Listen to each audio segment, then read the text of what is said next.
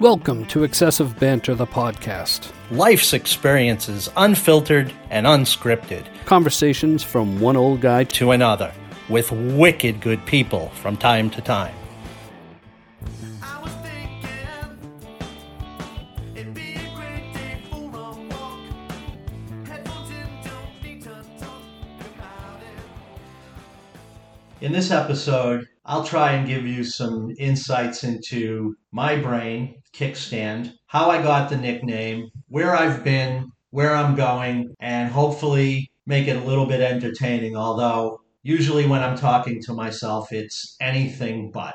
So I think in order to really give you guys some insight into me and my personality and why I'm doing what I'm doing and really start from the beginning, uh, not all the way back at the beginning, because that would be way back in 1961. And, you know, it was uneventful for many of those early years because I was just a regular kid doing regular kid things. I, I think I think one of the things that I established early on as a child, though, was I had this side to me about philanthropy and wanting to do better and, and help the greater good. As I can, can recall, uh, several March of Dimes walkathons where I would go around the neighborhood and have a sign up sheet asking my friends' parents uh, to donate 10 or 20 or even 25 cents a mile. And I would walk 25 miles and, you know, raise some money for the March of Dimes, which I thought back then was really cool. And it was something that I really enjoyed doing. And I, I did it for many, many years. Uh, also, Jerry uh, Lewis Telethon every Labor Day weekend uh, was a time where myself and my sister actually would walk around our neighborhood with a big coffee can uh, with the hole cut in the top of the uh, plastic container you know, asking our neighbors for for money, and then uh, we'd deposit that in the bank, and my parents would write a check, and we'd send it off to uh, to Jerry Lewis, the telethon, to help uh, with research for muscular muscular dystrophy. So I think early on I had the, that entrepreneurial kind of uh, spirit when it came to philanthropy uh, but once I uh, once I got into my teen years, that kind of went away, and uh, uh, you know was uh, taken up by things like street hockey, girls, beer, marijuana. Um, oh yeah, school.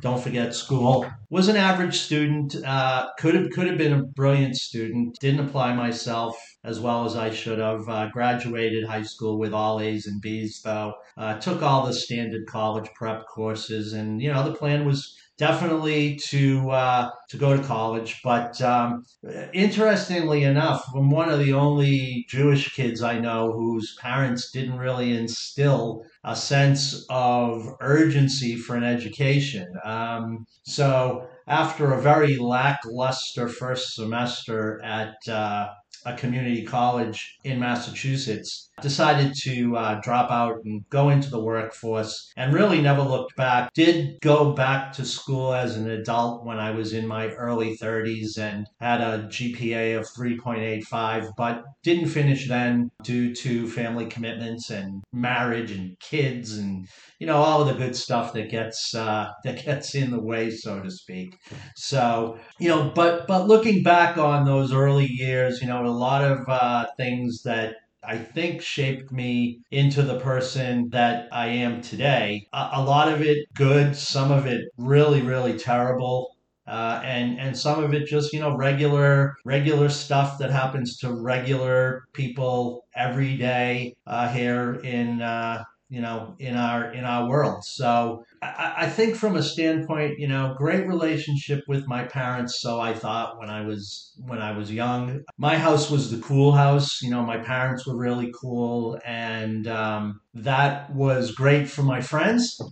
Not not so much for myself at, at least at the time. Well it was great at the time because you know again uh, my house was the cool house, and it was where people and my friends would come to uh, to have fun. Some of that really probably wasn't the best uh, in terms of you know setting good examples. But listen, it is what it is, and you know some some years in therapy, everything's okay now.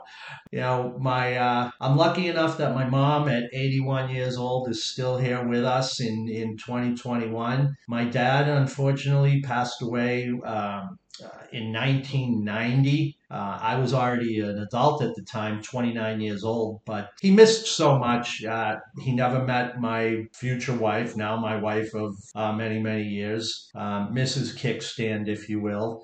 Uh, obviously, never met my children, you know, didn't get to see all of the great celebrations or mitzvahs, as we say in Hebrew. But, uh, you know, hopefully he did see them from uh, from wherever he is and uh, has been enjoying what I've been able to uh, to show him uh, since since he passed in 1990.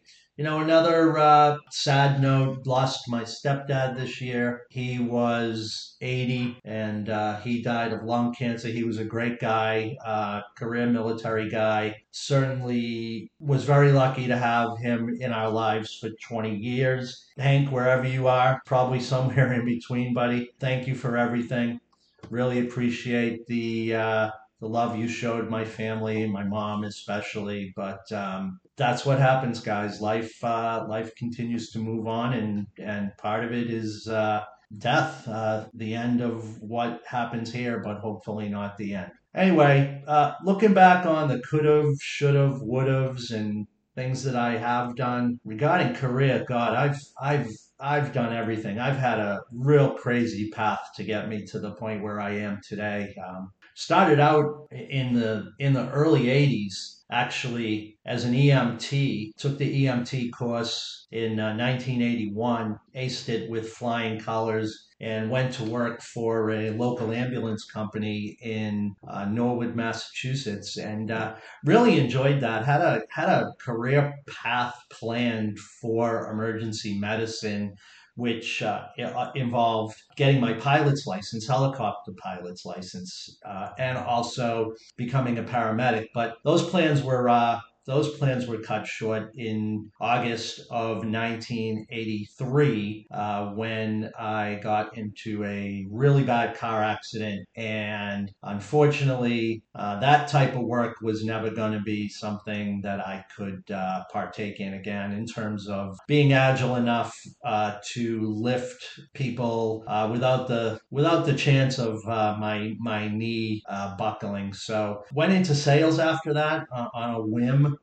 actually a friend of my mom's uh, owned some newspaper companies. I met with him. He liked me. He thought i was personable said you know i think you could sell advertising and uh, we went out and, and i ended up working for his company through many sales of, of that all the way from a sole proprietorship at one point to several years later fidelity investments actually buying uh, the, the newspaper group that i originally started with. So my career in sales started started way back then in 1984 85 and uh, really have never looked back done everything from being you know an on the road rep uh, you know carrying the briefcase knocking door to door selling advertising courier services you know, eventually worked my way into management. Re- really enjoyed imparting knowledge and really just technique and relationship building. That's what sales is all about. It's all about building relationships. Quite kind of like what I'm trying to do here with uh, our audience on excessive banter today. Just building the relationship.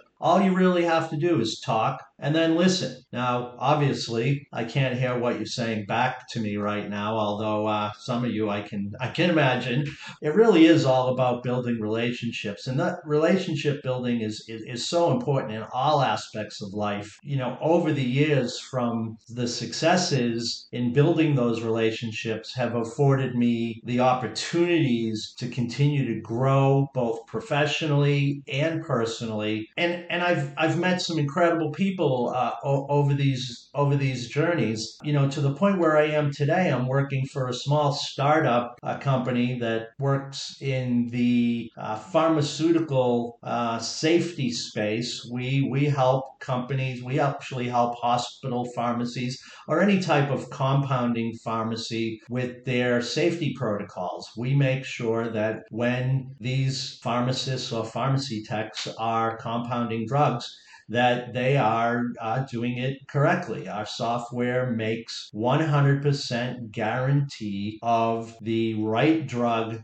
being compounded at the right time for the right patient, delivered in the right manner, and it's a it's a pretty amazing it's a pretty amazing um, uh, job, and have gotten to really spoke with some incredible people all around the country, and hopefully uh, we're launching this uh, formidably here in the U.S. Uh, later this year. Working aggressively right now uh, to market it uh, to the marketplace here in the U.S. Hopefully, I'll have a lot of good stories and to talk to you guys about that in, in the future. But um, you know, some of these relationships have uh, transpired into not only business relationships, uh, friend relationships, and also through you know, again, being able to develop relationships is is what it's all about. And it came full circle for me in regards to the philanthropy uh, several years ago, uh, back in 2007, actually, and I was uh, participating in my fourth Pan Mass Challenge, and myself and a friend of mine were riding Sunday down uh, the Cape in Yarmouth, and we stopped to say hello to Dr. Ken Anderson, who was the doctor and still is the doctor that our team raises uh, uh, funds for for his research for multiple myeloma. Well, long story short, my friend and I, at that point, my friend Barney, uh, we had asked the people who were running the team that we were on if uh, they wanted some help, and they they said, "Well, no, um, but if you'd like to take the team over, we'd be glad to hand it to you." Uh, one thing led to another, and we became co-captains of what is now known as the Patriot Platelet Peddlers. And as you can probably surmise from the name, we are affiliated with the six time champion New England Patriots. Now, how that came to fruition was very cool. So, again, flashback 2007, August of 2007. Barney and I are 125 miles into our bike ride on day two, and we stop to talk to Dr. Anderson, and we tell him that we're taking over the team, and we ask him if he if he has any thoughts on how we might be able to approach the Patriots. The reasoning behind it was quite simple. The Celtics had a small team, the Bruins had a, a, a decent sized team of former players and players' wives that would ride. The Red Sox had a huge team, Team Nine, but the Patriots didn't have any presence in the Pan Mass Challenge at all. Brought the idea up to Dr. Anderson, and he told us, quite frankly, that Robert Kraft was a really good friend of his. Quite simply, arranged a meeting at Gillette Stadium for us, and within a few days, we became the Patriot Platelet Peddlers. Uh, the rest is really history. Have now been the team captain for 13 years. Barney has since left the team. Uh, he's still a rider, but left the leadership aspect uh, to move on to other things. And in the last 13 years, um, well, this 2020 21 will be 14 years, we will have raised over uh, $12.2 million for Dr. Ken Anderson at Dana Farber Cancer Institute for his multiple myeloma research. Now, the thing that's really cool about this whole inclusion of bringing the Patriots into this mix is another great story, which I'll just touch upon real briefly now because I don't want to uh, make this podcast any longer than about 20 minutes. So, quite frankly, back in 1960, the Boston Patriots drafted a player named Ron Burton. Well, several years later, after Ron Burton retired from playing football, he was diagnosed with multiple myeloma. His doctor was Dr. Ken Anderson. I get the chills every time I say it because how could we have known? We didn't know that when we approached Dr. Anderson and subsequent discussions with the Patriots. We didn't know about the relationship between the Kraft family Dana Farber, the New England Patriots, Ron Burton, multiple myeloma, and Dr. Ken Anderson. So a kind of a kind of a neat story, and again brings me back kind of full circle to when I first started speaking uh, about 18 minutes ago about being a philanthropist when I was a kid. Uh, now at the age of 59, uh, almost 60, making uh, a real difference in raising some huge dollars for uh, such important research that goes on at Dana Farber Cancer Institute, which, by the way, is shared with institutes and hospitals all over the world. And I am I am super proud of that. You know, besides my my family, uh, my wife, uh, my children, uh, my extended family, my soon-to-be daughter-in-law. Be- besides all of that, I think the thing I'm most proud about is the work that I've done uh, in in this in this fight against cancer. A little bit about me. Uh, I hope it wasn't completely boring. I appreciate you listening. Uh, hopefully, Benny and I will be back at it soon, and we're looking forward to getting some great guests on uh, for you guys to meet and to really talk, you know, excessively about nothing and everything. You know, we we are almost like you know that show back in the uh, 80s and 90s, which we'll rename nameless because I don't know if we can say it without paying Jerry uh, Ziegfeld. But anyway, uh, thanks very much for listening. This is Kickstand signing off. Thanks again, and you know, keep watching out for us and check us out on our podcast. ExcessiveBanter.com is our website. Look for us on iHeartRadio and uh, all other places that you find your favorite podcast. All right, thanks very much again. Have a great afternoon and evening, everybody, and I can't wait to see you soon. Bye bye.